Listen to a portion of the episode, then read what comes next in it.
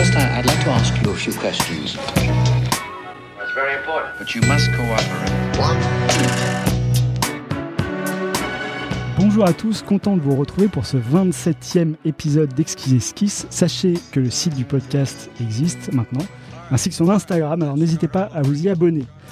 Aujourd'hui, je reçois un illustrateur acharné, un animateur, mais surtout un auteur qui œuvre activement à la réalisation de Zombielenium, tant pour bande dessinée que pour les salles obscures.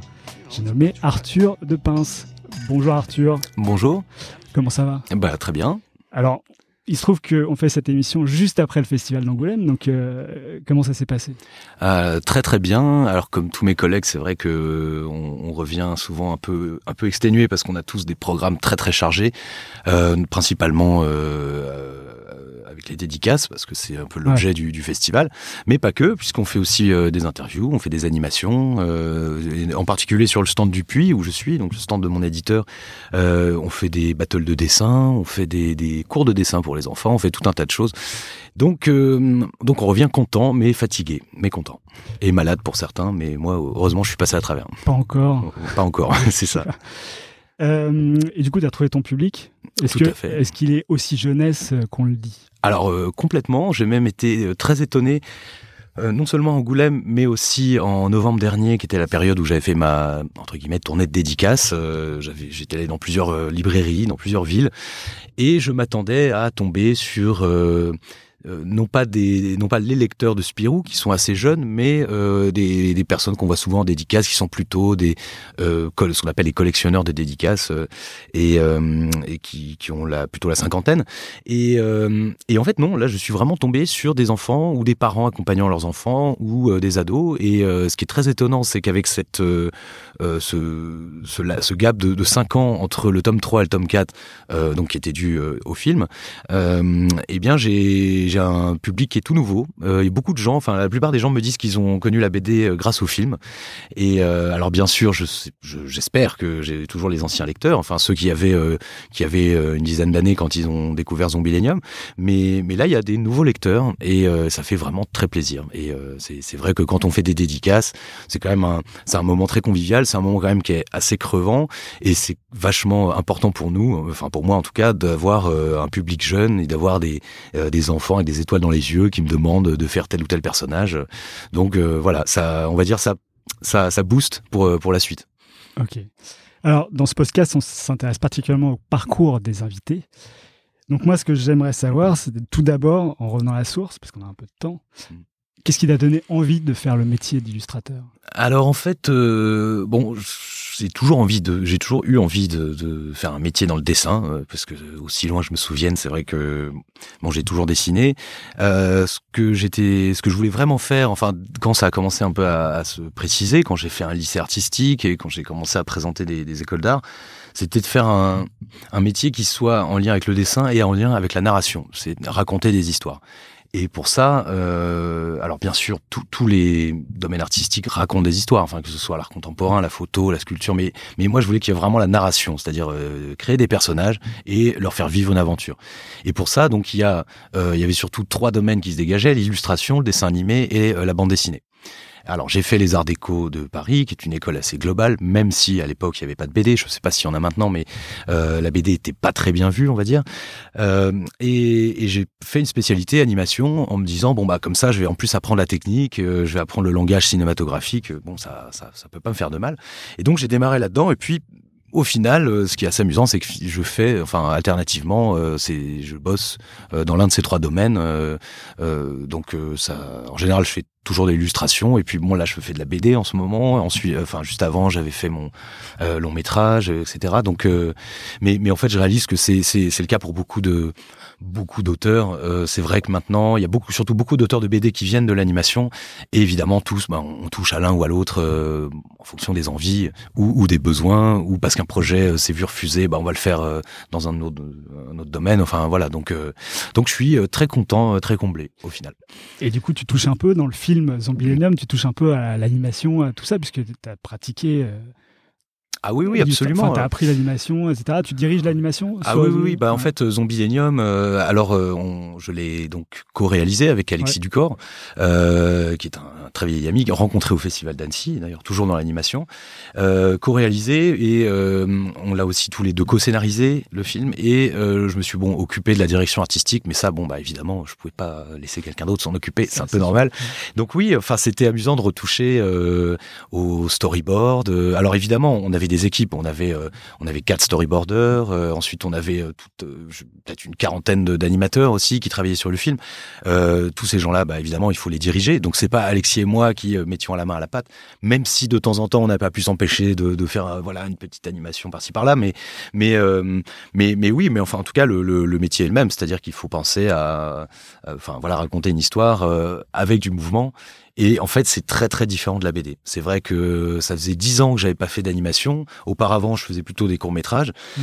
Et là, euh, ça, c'est vrai que pour, euh, je sais pas si j'aurai le temps de développer ça, mais c'est vrai que c'est pas tout à fait le même langage. Donc voilà. Donc euh, si on aura le temps. Euh, voilà. Donc c'est vrai qu'il a fallu un petit peu réapprendre euh, ce langage et puis après bah c'est j'ai retrouvé mes marques et c'est reparti euh, comme en l'an 40 quoi. Alors lu dans une interview que tes profs te disaient euh, arrête d'impressionner les petits camarades et fais des mm. choses sérieuses. Oui. Est-ce que ça a changé depuis? Est-ce que euh, maintenant tu as l'impression euh, que tes profs te diraient autre chose maintenant? Alors en fait, euh, la, alors c'est pas exactement ce que m'a dit le, le ce, ce, professeur qui était mon aux Arts Déco, mon professeur de graphisme, euh, François Vermeil, que je salue au passage s'il m'écoute. Et euh, alors le graphisme, c'était euh, une matière que j'avais choisie parce que justement je comprenais pas grand chose. le graph et surtout qu'aux Arts Déco, en plus il y a une très très grande tradition du, graphisme. Il y a beaucoup de grandes agences de graphisme qui ont été fondées là-bas. Il y a encore, il y avait encore en tout cas à l'époque beaucoup de de ces graphistes qui enseignaient là-bas. Et c'est le graphisme au service de la politique, en gros. C'est-à-dire qu'il fallait faire des affiches euh, pour, euh, pour défendre telle ou telle cause. Donc on est complètement à l'opposé de, de la publicité, par exemple. Et, et j'avais toujours pas vraiment compris euh, pendant ces cours, mais enfin en tout cas c'était vraiment très intéressant.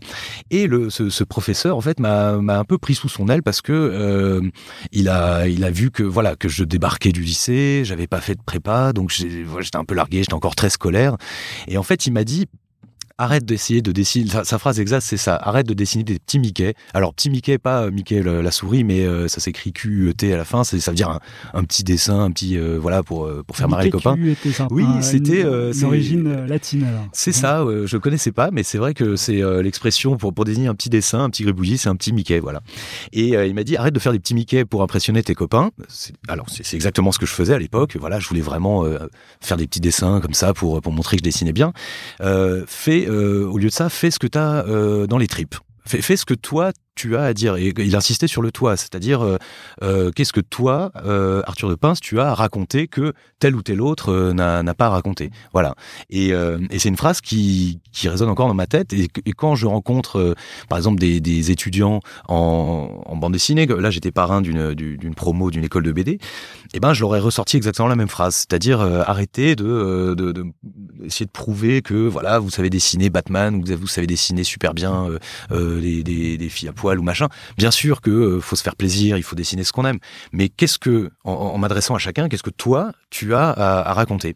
Et c'est vrai que euh, c'est très important parce que moi ça m'a fait un peu puiser dans bah, mon histoire personnelle et c'est vrai que bah, Zombilenium en fait c'est à travers cette BD même s'il y a une trame sociale, même si ça parle des monstres et tout ça, bah, à travers Zombilenium, je parle euh, bah, énormément de, de, ma famille, par exemple. Euh, et c'est, je sais que c'est une histoire et que, que, que, moi seul peux raconter et que et, les personnages, du coup, c'est, c'est euh, personne d'autre n'aurait pu les, les créer. Alors on va revenir à l'histoire de Zombilenium, mais ce que je comprends, c'est que tu as fait ta terminale lycée scientifique et tu allé directement mmh. aux Arts Déco sans passer par la prépa euh, alors, non, c'était pas scientifique. J'ai fait un lycée. Euh, alors ça s'appelait arts appliqués à l'époque. Euh, C'est-à-dire, euh, je pense que ça existe encore, même si ça a encore dû changer de nom. C'est en fait c'est un lycée avec 20 24 heures de dessin par semaine, de, enfin de matière artistique, c'est-à-dire qu'on avait histoire de l'art, on avait design, peinture, enfin on avait voilà architecture euh, et en fait c'est c'est trois du coup les trois années de lycée nous servent un peu euh, d'équivalence de, prépa quand on veut prépa quand on veut intégrer des, des, des écoles d'art. Et en fait c'est euh, bon ça ça veut pas dire qu'on fait l'impasse sur les matières générales hein, on avait aussi des maths du français et compagnie mais ça permet de sortir avec un dossier et ce qui m'a permis moi de bah, de présenter les arts déco après le, bac. D'accord. Donc tu as su très très jeune ce que tu voulais faire de toute ta vie. Quoi. Bah c'était oui. Alors j'étais alors je pense peut-être d'ailleurs un peu trop jeune parce que c'est vrai qu'une petite année de prépa m'aurait pas fait de mal parce que j'étais à... les Arts Déco c'est une école en plus qui est basée vachement sur le le côté un peu volontariste des élèves, sur les, les, initiatives, c'est-à-dire qu'en fait il y a plein d'ateliers partout et puis c'est à l'élève de dire tiens cet après-midi j'ai envie d'aller faire de la sérigraphie, tiens machin. Moi j'étais très scolaire donc au début je comprenais rien du tout, je comprenais pas pourquoi les profs étaient pas tout le temps là, euh, je faisais vraiment le minimum, je comprenais rien, enfin voilà. Et euh, donc c'est vrai que j'étais un peu jeune et c'était un peu difficile au début. après c'est une question de maturité, mais le fait de vouloir faire du dessin de sa vie et de machin. Ah oui ça par contre ça, oui oui ça, ça ça a jamais fait un pli.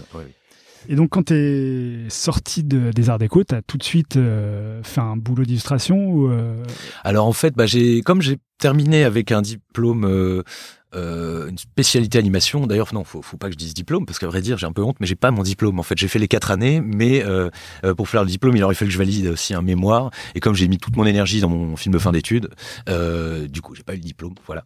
Mais euh, j'espère peut-être que je le passerai un jour. J'en sais rien, mais en tout cas, j'ai terminé les arts déco avec un, un euh, pardon, un, un, film de fin d'études, donc un court métrage d'animation, euh, en l'occurrence qui s'appelait euh, Géraldine. voilà, c'est ça. Et, euh, et, en fait, tout a démarré avec ce film, puisqu'ensuite il a tourné dans les festivals, voilà, j'ai gagné un prix à Annecy et compagnie. Donc en fait, j'ai démarré finalement ma carrière en tant que réalisateur de court métrage enfin quand je pouvais en faire un du moins parce que c'est très difficile à produire ou bien travailler dans l'animation pour faire du cara design créer des personnages ou réaliser des, des pilotes de, de, de séries.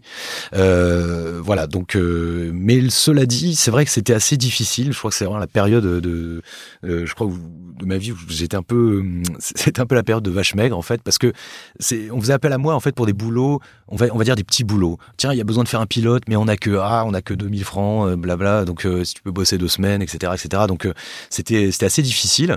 et parce que pour les boulots, on va dire d'animation pure et dure, bon bah forcément forcément, les boîtes faisaient appel à des étudiants des Gobelins ou de Subinfocom, enfin des écoles qui forment vraiment des des, euh, des cadors. Alors que bon, bah moi venant des arts déco, j'avais pas un bagage technique euh, euh, très très étoffé, donc c'était assez difficile. Et c'est pour ça que parallèlement à ça, donc après deux autres courts métrages, bah, j'ai décidé de commencer à me lancer dans l'illustration. Donc je suis allé voir les agences et puis il y en a une qui m'a pris, en l'occurrence Illustrissimo, chez qui je suis toujours.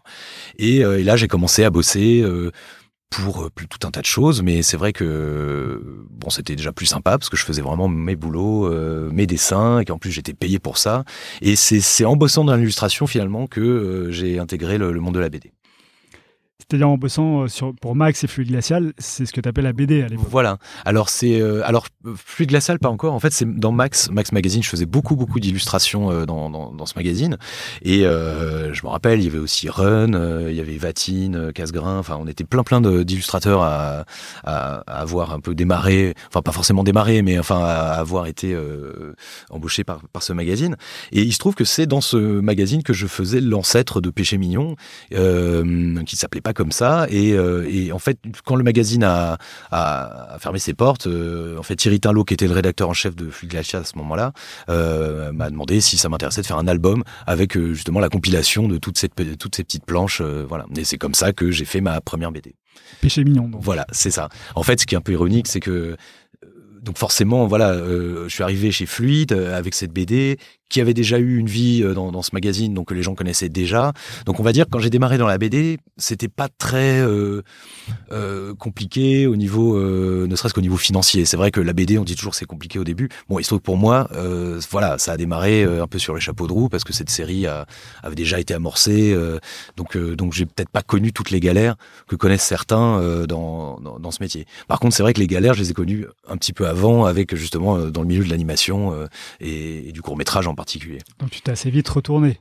Oui, enfin voilà, donc ça, ça ouais. du, du, moins que ça, ça allait déjà un peu mieux à l'époque. Ouais. Mais quand on voit tout le travail que tu as produit à cette époque-là, euh, je veux dire, les galères, on s'imagine que les galères pour toi, ce serait plus euh, le temps qui te reste, quoi. Parce que faire une planche par semaine Parce que je crois que c'était un peu, à peu près le rythme de travail que tu avais, non, à l'époque chez, chez, euh, pour, pour Fluide ou pour... Euh, euh, pour, bah, pour, faire les péchés mignons, alors Ah sais, oui ouais. Bah alors, en fait, oui, oui c'était à peu près une planche par semaine. Mais c'est vrai qu'en plus, à l'époque, euh, c'est vrai que j'étais vachement prolifique. C'est, par exemple, là, j'ai un sorti chez, chez Soleil, un artbook il y a deux ans. les c'est normalement il y a, y, a, y a 15 ans de boulot, euh, les trois quarts ça a été fait pendant euh, entre 2002 et 2007 par exemple. Et mais ça c'est un truc bon, je pense que quand on est quand on a entre 20 et 30 ans, je pense qu'on a une énergie, je pense qu'on, je sais pas, on a peut-être envie de, bouffer le monde, on a envie de, on a une énergie qu'on, j'ai l'impression qu'on n'a plus après. Euh, après, on fait toujours des choses, mais euh, peut-être parce qu'on a envie d'expérimenter. Euh, moi, je me souviens qu'à l'époque, euh, bah, tous les soirs, je, je dessinais, et, parfois jusqu'à 3 heures du mat, et je faisais plein de trucs. Alors à l'époque, il n'y avait pas les réseaux sociaux, mais, mais je voilà, et j'envoyais mes trucs à des magazines, je prenais toutes les commandes qui passaient, tout, Enfin, voilà, donc euh, c'est vrai que j'avais la niaque. Donc euh, c'est vrai que c'est comme ça que j'ai fait beaucoup beaucoup d'illustrations et, euh, et en même temps quelques boulots aussi dans l'animation de temps en temps. Et puis ensuite, bah voilà, il y a eu la BD. Mais c'est vrai que la BD, c'est quand même, ça prend quand même beaucoup plus de temps. Alors avec Zombiellium encore aujourd'hui, tu as ce même rythme de travail où tu essaies de te à une planche par semaine euh. Oui, voilà, j'essaye de me tenir à une planche par semaine. C'est beaucoup plus difficile parce que, euh, bon, c'est Zombielanium, il y a beaucoup, plus de détails, il y a plus de personnages, plus de décors, il y a des décors beaucoup plus fouillés. Donc, euh, moi, je me souviens que Péché Mignon, je mettais à peu près, allez, 7 mois pour en faire un. La marche du crabe, je mettais 5 mois. Zombielanium, je mets 11 mois entre 11 mois et un an. Donc parce que parce que voilà, il y a, y, a, y a, beaucoup de décors et puis il y a, y a c'est le logiciel que j'utilise en plus c'est soit soit il faut Illustrator, soit il faut s'en servir pour euh, pour faire des, des, dessins très simples, très épurés. Ou si on commence à faire quelque chose de un tant soit peu réaliste, là il faut aller euh, à fond dans le à fond dans le détail. Euh, il n'y a pas vraiment de demi-mesure. Par exemple là, si je devais dessiner ce que j'ai sous les yeux, et, ben, il faudrait que je dessine la, la, table de mixage avec tous les boutons, etc. voilà, c'est pas c'est quelque chose que voilà que, que ne permet pas, par exemple, quand on utilise euh, un pinceau ou un crayon, bah voilà, on peut faire juste des petits points pour euh, symboliser les boutons. Bah oui, non, moi je suis obligé de dessiner tous les boutons. Voilà. Mais j'ai même lu que tu faisais des détails qui étaient inimprimables, quoi oui. genre des, des, petites pancartes euh, oui, tout à fait, toi et, euh, connais dans l'illustration. quoi. oui, oui. Bah, en fait, alors Illustrator, euh, je, vais, je, vais, résumer un peu ce, ce logiciel parce que c'est un, un, peu dur à expliquer quand, quand on n'a pas d'image, mais en fait, c'est du comme logiciel de dessin. Je les connais pas tous, mais il y a surtout mon Photoshop que tout le monde connaît. maintenant, il y en a d'autres. je sais plus comment il s'appelle. Il y a Manga Studio, et puis là, il y a un autre que tout le monde utilise qui est sur tablette. Alors, Illustrator, c'est un programme de dessin vectoriel, c'est-à-dire ce qu'on dessine, ce sont des formes, ce sont des courbes, en fait, qu'on peut euh, modifier à volonté. Et en fait, le principe, c'est que euh, normalement, c'est utilisé pour tout ce qui est logo, tout ce qui est euh, graphisme et tout ça. C'est-à-dire qu'on peut zoomer à volonté. Il n'y a, pas de pixels, c'est-à-dire que le dessin existe quelle que soit sa taille. C'est-à-dire que quand on fait un dessin sur Illustrator, on peut l'imprimer sur une affiche qui fait la taille d'un terrain de tennis, par exemple.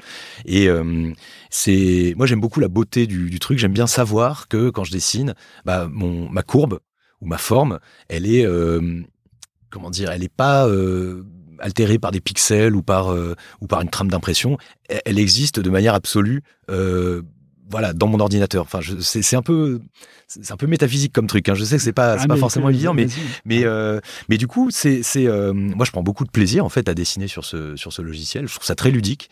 Euh, c'est un peu comme du papier découpé, c'est-à-dire que je dessine des formes, je les superpose les unes aux autres, je les découpe, je mets des petits dégradés de temps en temps et tout ça. Mais c'est vrai que le piège, c'est que comme il n'y a pas d'échelle, euh, y a, on, est, on est limité par rien, puisqu'on peut zoomer euh, à l'infini sur le dessin, et ben parfois je vais me perdre dans des détails et réaliser que à l'impression, en fait, ces détails, on les voit plus, parce qu'ils sont ils vont au-delà de la trame d'impression, c'est-à-dire que euh, ou au-delà du pixel. Et, alors par exemple, bon là je me suis, c'était plutôt pour la blague, mais c'est vrai que dans le tome 4, à un moment, il y a la sorcière sur son balai qui, qui, qui regarde avec des jumelles au sol, et en fait, elle, on voit un passage à niveau. Et il y a le petit panneau, un train peut en cacher un autre.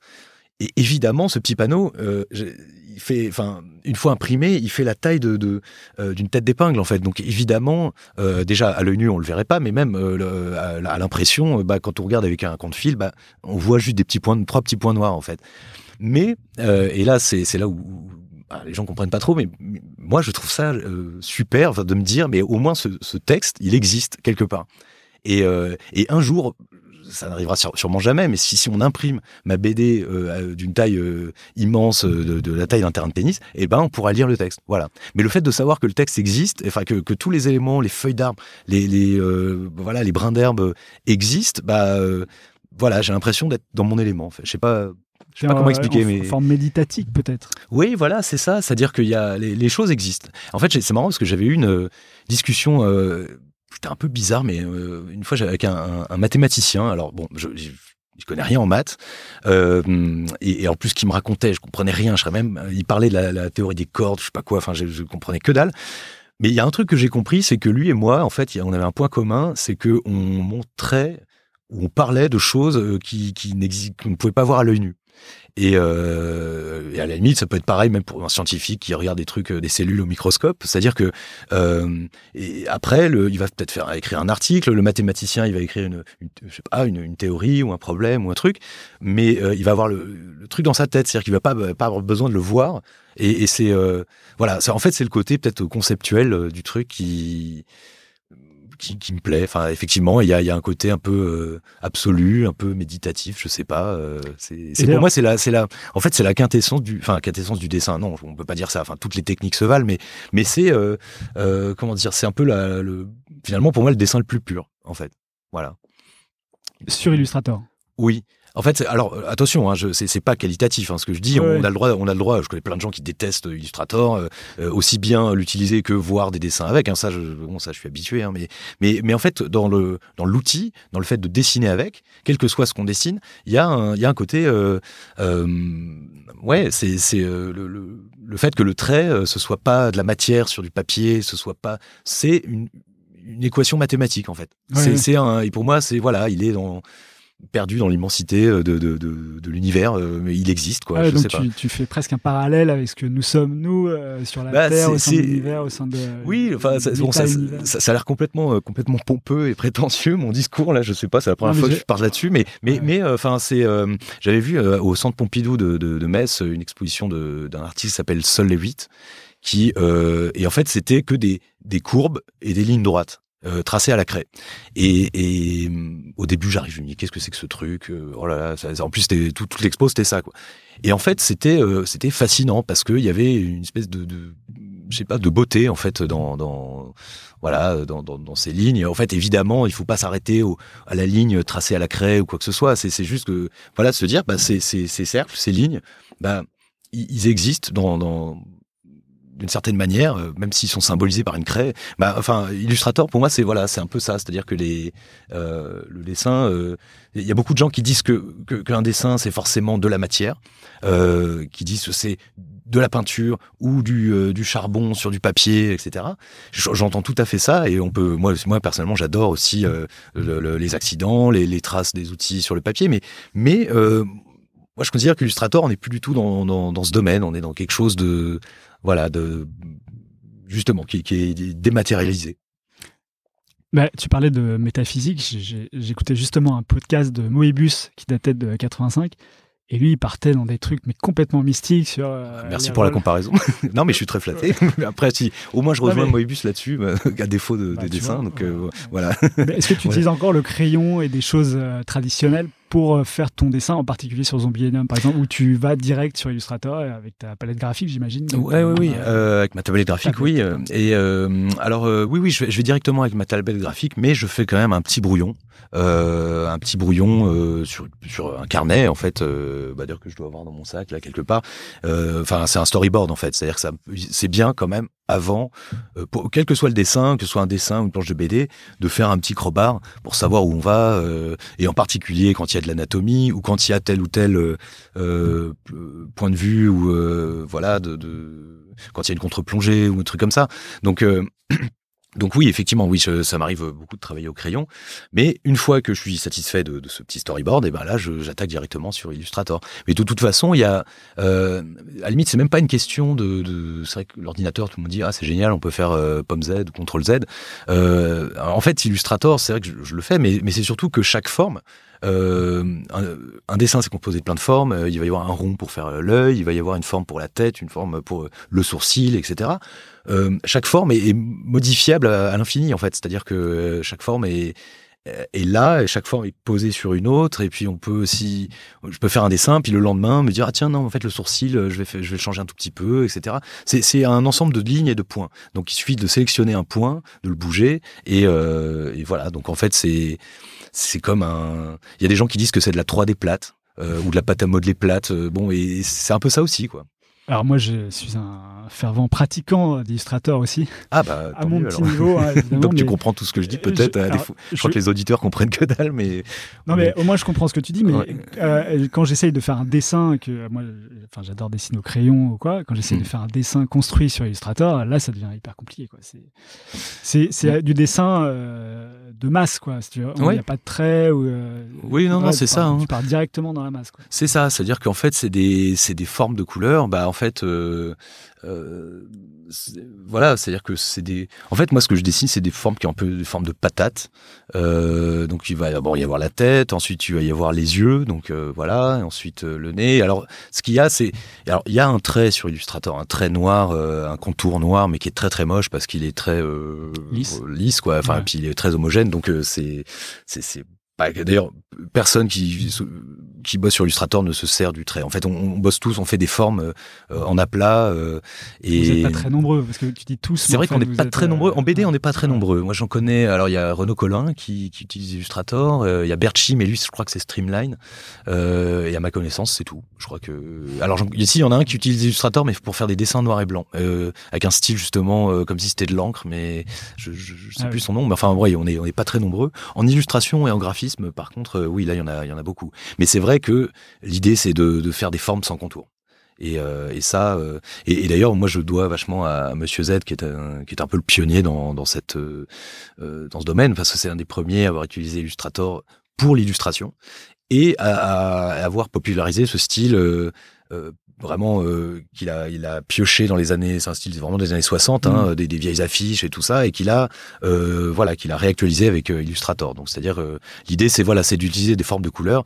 Et la la difficulté entre guillemets c'est que quand euh, euh, si on dessine un personnage habillé, bon bah là ça va, Cha- chaque euh, chaque partie a une couleur différente. Dessiner un personnage nu, c'est un peu plus compliqué parce que là il faut trouver une astuce pour pour voir euh, pour que par exemple quand un membre passe devant un autre, bah faut qu'il se détache, sinon ça fait une forme euh, voilà, une forme qui a la même couleur. Donc, euh, donc voilà. Mais après, ce que j'aime bien, c'est voilà, il faut toujours trouver plein de petites astuces. Euh, Enfin, chaque dessin, et voilà, il y a ça, tout- il y a toujours un petit challenge. Donc en fait, c'est pour te challenger sur Illustrator que tu as dessiné autant de nus, alors, si. C'est euh, oh bah c'est surtout pour pour me faire plaisir. Enfin, je- ça serait un peu hypocrite de dire que c'est pour me challenger, mais mais oui oui parce que c'est voilà, ça pose toujours la question de voilà est-ce que je mets des ombres ou pas et est-ce que je qu'est-ce que je peux trouver comme façon de, de voilà de parce que si, si c'est c'est un- ce sont des aplats de couleurs donc si on dessine un nu, bah théoriquement on voit une masse euh, une masse couleur chair. Voilà. Donc après il faut euh, il faut trouver des euh, des astuces pour bah, pour découper, pour voir le volume en Mm. fait. Et, et moi, ce que je fais, c'est que je fais généralement une espèce de compromis entre le trait et l'ombre. Voilà, c'est-à-dire, euh, enfin, c'est c'est pas du, enfin, il y en a plein qui l'ont fait avant moi. hein. Enfin, de toute façon, mon, mon, mon mentor c'est Kiraz, euh, donc euh, très célèbre euh, illustrateur des années 60-70. Euh, et Donc tu as fait un et- peu comme Monsieur Z à, à reprendre des illustrations de, du style 60-70 Oui, bah, au début oui, parce que de toute façon, euh, voilà, je, m'inspirais vachement de ça. Mais de toute façon, c'est et Kiraz, alors lui évidemment n'utilisait pas Illustrator, il, faisait, il bossait à la gouache, mais il faisait pas de contour. Et lui déjà avait, euh, je dirais, il a c'est pour moi, c'est pour ça que pour moi c'est un génie. C'est vraiment la, fusion entre, entre la peinture, l'illustration, euh, et, et c'est euh, et, il aurait fait de la BD, ça aurait été encore mieux. C'est-à-dire que voilà, il a il a créé toute une grammaire que euh, Monsieur Z ou moi-même ou d'autres euh, utilisons, c'est-à-dire euh, cette façon de ne pas faire de contours, euh, mais de, de donc voilà de, faire les volumes, de faire les lumières, mais quand même de de- d'essayer le plus possible de conserver cet aspect à plat de couleur.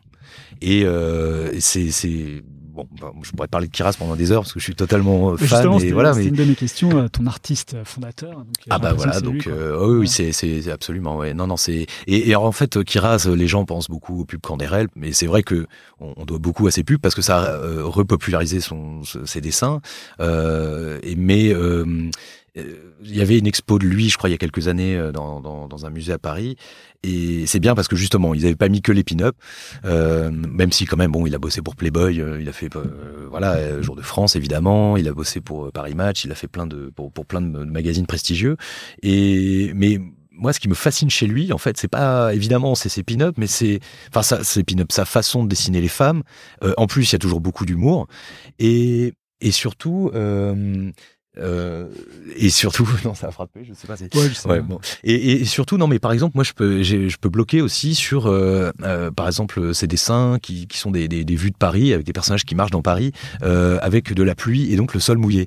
Il y a une façon de dessiner les pavés mouillés qui, mais c'est mais c'est tout simplement génial. C'est-à-dire que c'est pas c'est pas réaliste.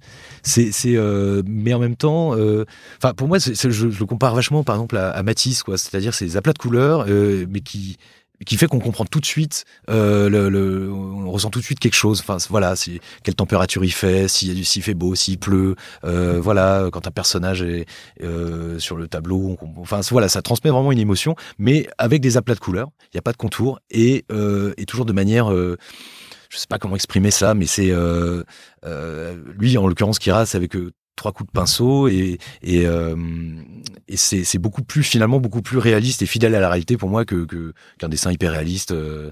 Enfin pour moi il a il a vraiment trouvé une une écriture. Euh, et c'est je pense qu'on est beaucoup beaucoup en fait à lui enfin voilà l'avoir comme Ouais. on va dire comme comme père spirituel. quoi. Mais alors j'ai vu sur ton Instagram que tu montrais des phases de dessin comme ça où Mhm. c'est tout en aplat, ensuite tu rajoutes un peu de détails, ensuite à la fin tu fais ton illustration finale.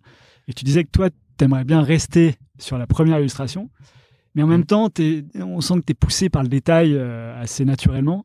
Donc euh, comment tu arrives à faire la part des choses entre ne pas en mettre trop, euh, en mettre juste assez Bah ça c'est ça c'est un peu la question. Parce Euh, qu'on sent que tu te ouais. fais plaisir dans le détail. Quand même. Oui, Quand, bah, enfin, même quand on voit oui. tes illustrations. Ah bah c'est ça. Hein. C'est alors en l'occurrence effectivement sur Instagram j'avais posté euh, c'était un c'était un dessin voilà d'une fille allongée sur sa serviette à la plage. Bon euh, voilà truc. euh, voilà il y a pas beaucoup de, messages cachés. Enfin c'est vraiment euh, juste un petit dessin comme ça pour me faire plaisir. Euh, et effectivement il y avait trois étapes. Euh, La première étape où c'était bah, justement des formes de couleurs. C'est-à-dire que là je faisais pas ce dont je parlais tout à l'heure l'espèce de, de euh, d'astuce pour euh, séparer les membres les uns les uns par rapport aux autres. C'est-à-dire que euh, euh, voilà, c'était euh, tout, ce qui était la peau du personnage était de la même couleur. Il n'y avait pas d'ombre, il n'y avait rien, euh, voilà. Et donc ça avait un côté euh, très sérigraphie, très vieille affiche des années 60 justement. Donc ça avait un côté très élégant. Et puis après, il y a deux, autres versions, deux autres étapes. Et la dernière, c'était là par contre, il y avait tous les détails. Il y avait le petit rose sur les joues. Il y avait tous les volumes des, des coudes, des genoux. évidemment, là, on distinguait tous les doigts. Il y avait les phalanges, les métacarpes et compagnie. Et et au final, euh, je me suis effectivement fait plaisir avec tous ces petits détails, mais ça c'est le plaisir que je pense le même plaisir que j'avais euh, quand j'étais petit, que je jouais au Lego, par exemple. C'est vraiment le, c'est fignoler, aller jusqu'au bout, rajouter les petits trucs et tout. Et puis finalement, euh, je, je regardais les trois dessins, puis je me disais, bah finalement, pour moi le meilleur c'est le premier. Et c'est vrai que la question, bah elle est jamais tranchée. C'est vrai que sur chaque dessin, même par exemple si on me demande une affiche, bah je vais me poser la question de savoir, euh, voilà, est-ce que, euh, voilà, est-ce que je fais les ombres ou pas? Et c'est la raison pour laquelle, alors par exemple, euh, puisqu'on parle de ça, dans, la marche du crabe, euh, j'ai pris par exemple la décision de pas mettre de dégradé. Illustrator, ça permet de faire des dégradés. Et Tu là, je- de la bande dessinée? de la bande dessinée, ouais, ouais, ouais. De ne pas mettre de dégradés, euh, parce que je savais que si je, me, je commençais à mettre des dégradés, là j'étais foutu et j'allais dans un truc hyper réaliste. C'est-à-dire qui dit dégradé, dit ensuite faire euh, des, des couchers de soleil avec tous les nuages, les trucs, et faire euh, le moindre pot d'échappement de voiture, bah hop, on va faire le chrome et tout ça. enfin. Et, et là, je me suis dit, pas de dégradé, euh, comme ça, ça reste à plat de couleur. Et, euh, et traits, parce que là, là, pour le coup, je mets un peu du trait des traits pour faire l'arête du nez, etc.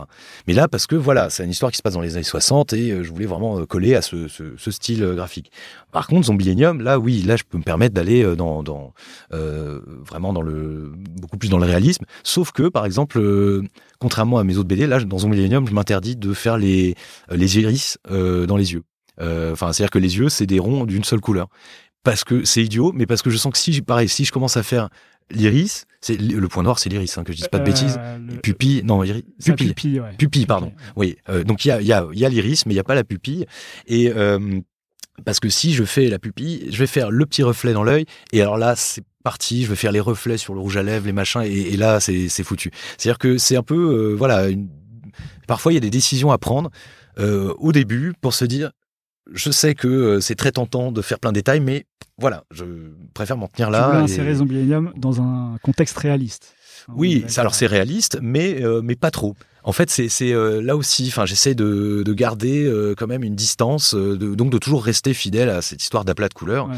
Euh, et même- de pas trop pousser, quoi. Voilà, de pas trop pousser euh, parce que euh, sinon, en fait, je pense que ça deviendrait illisible. Je, parfois, je tombe sur des BD qui sont euh, ultra réalistes. Euh, chaque case, c'est un, un plaisir à, à regarder, mais par contre, euh, chaque page à lire, c'est autre chose et c'est très difficile.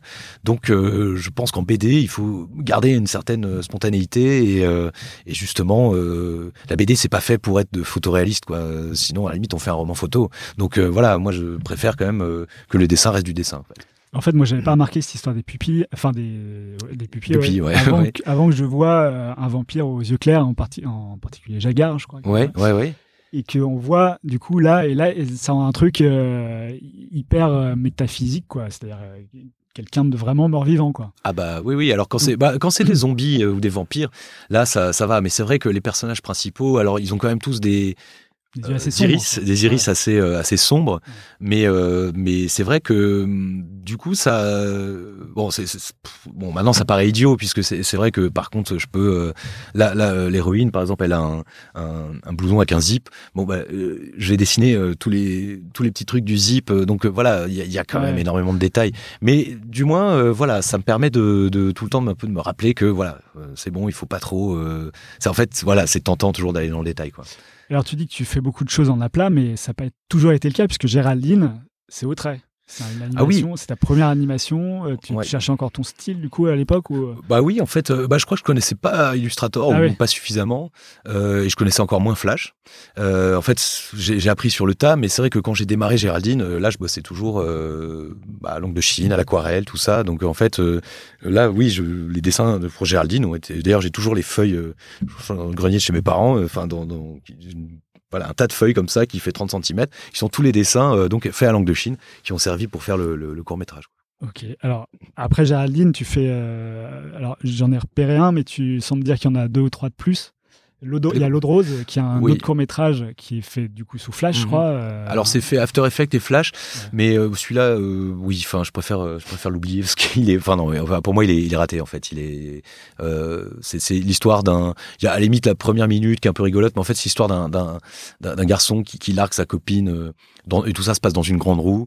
Donc c'est, en fait, c'était au départ, j'avais fait un premier court métrage, mais tout seul sur Flash, c'était un peu un truc potache. En fait, il y aurait eu YouTube à l'époque, il y aurait eu Instagram et tout, je l'aurais mis dessus et basta. Mais en fait, euh, bon, j'étais, je travaillais avec une boîte de prod et puis euh, là on m'a dit ah bah tiens, on va peut-être présenter le dossier.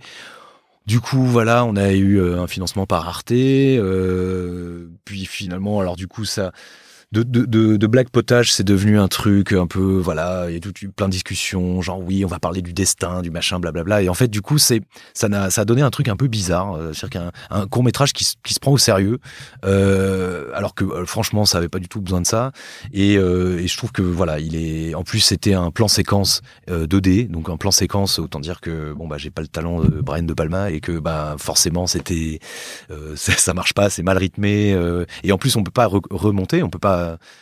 euh, refaire de montage puisque c'est un plan séquence. Donc, euh, donc bon, je vous déconseille de le regarder. Pour moi, il est, il est, il est pas, il est pas réussi. Voilà. bon. Mais, mais voilà. Et après, euh, juste après, j'ai fait la marche du crabe qui lui. La révolution la, des, la révolution du crabe. Autant pour moi, oui, oui, la marche du crabe, c'est la BD. La révolution des crabes, le, qui court était un ouais. best-seller absolument Ah bah, international. Là, j'en suis évidemment beaucoup plus fier. oui, oui, parce que et c'est un film pour le, pour le un, court métrage pour lequel d'ailleurs j'avais demandé des aides, des, des- de financement, bah, comme tous les courts métrages, et ça avait pas marché. En fait, non, c'était pas ça. C'était un appel d'offres d'une chaîne de télé et j'avais pas été retenu parce que fallait que fallait que ça dure 10 minutes et ça n'en durait que que 5. Donc euh, et à ce stade, j'avais déjà fait les deux premières minutes toute seule chez moi euh, sur Flash euh, avec les moyens du bord et, en faisant même les voix et tout. Et comme j'étais au chômage à, cette époque-là, je me suis dit bon bah je vais faire les trois minutes restantes tout seul et puis voilà. Donc ensuite je l'ai balancé, alors non pas sur YouTube, mais c'était, je me rappelle, un lien. C'était un email que les gens s'envoyaient et f- avec un lien sur lequel on pouvait cliquer qui ouvrait une page. Ouais, enfin voilà, un peu l'ancêtre des voilà des, des YouTube et C'était compagnie. passé sur Flash, donc c'était une animation Flash qu'on pouvait. Ouais. euh, Alors c'était pas l'animation était pas faite, elle était faite sur Flash, mais c'était euh, par contre Ah oui, là, c'était un- enfin, on avait fait une sortie un QuickTime, euh, voilà. Et euh, mais par contre, oui, les voix, euh, les bruitages, tous les bruitages, j'ai trouvé des trucs sur internet, les voix, je les ai fait moi-même, euh, euh, voilà. Donc c'était euh, complètement fait avec les moyens du bord. Et après, en fait, mon mon le producteur que j'avais à l'époque a décidé de le finir de le produire, c'est-à-dire de l'étalonner et de le mixer. Voilà. Et donc comme ça, histoire d'avoir une belle bobine à envoyer dans les festivals avec quand même un, un son et un.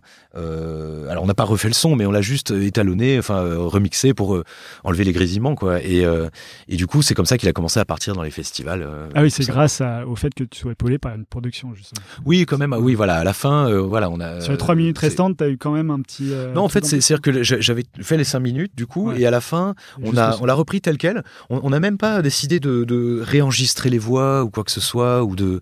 euh, on aurait pu même. euh, euh, même le re, entre guillemets, pas le remasteriser, mais enfin réenregistrer les sons, les voix, faire appel à un bruiteur. Mais on s'est dit tous les deux, bon, on va, on va garder ce côté vraiment artisanal, spontané, fait dans une cave. euh, bon, c'était pas dans une cave, mais voilà, enfin fait chez soi.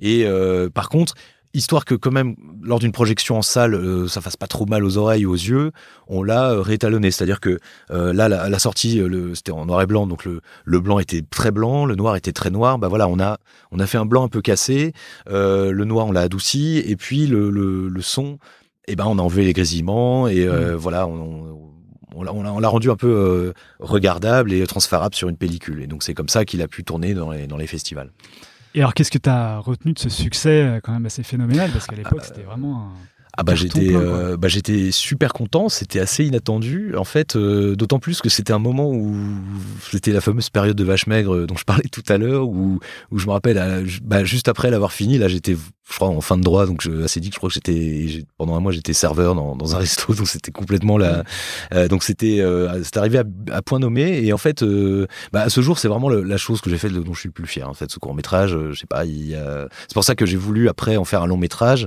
ça n'a pas marché, mais du coup j'ai envoyé le storyboard à, à des éditeurs et c'est devenu une, une BD parce que je trouvais qu'il y avait encore beaucoup de choses à dire avec euh, avec ces crabes. Mais euh, mais c'est amusant parce que finalement euh, voilà c'était euh, on est encore dans toujours cette période de, entre 20 et 30 ans où, euh, je dis pas que j'ai plus d'idées, mais en tout cas à l'époque j'en avais beaucoup. Et, c'est vrai que voilà c'est j'étais vraiment content parce que c'était euh, c'est un peu arrivé comme ça. J'avais j'ai eu cette idée. Ça m'a éclaté de, de le faire tout seul ce, film. Et, euh, et voilà c'est ma, plus belle mon plus beau souvenir de, Si je me souviens bien, c'est aussi, c'était aussi une satire sociale. Ah oui, euh, tout- enfin alors oui, oui, enfin si, oui, oui, tout à fait.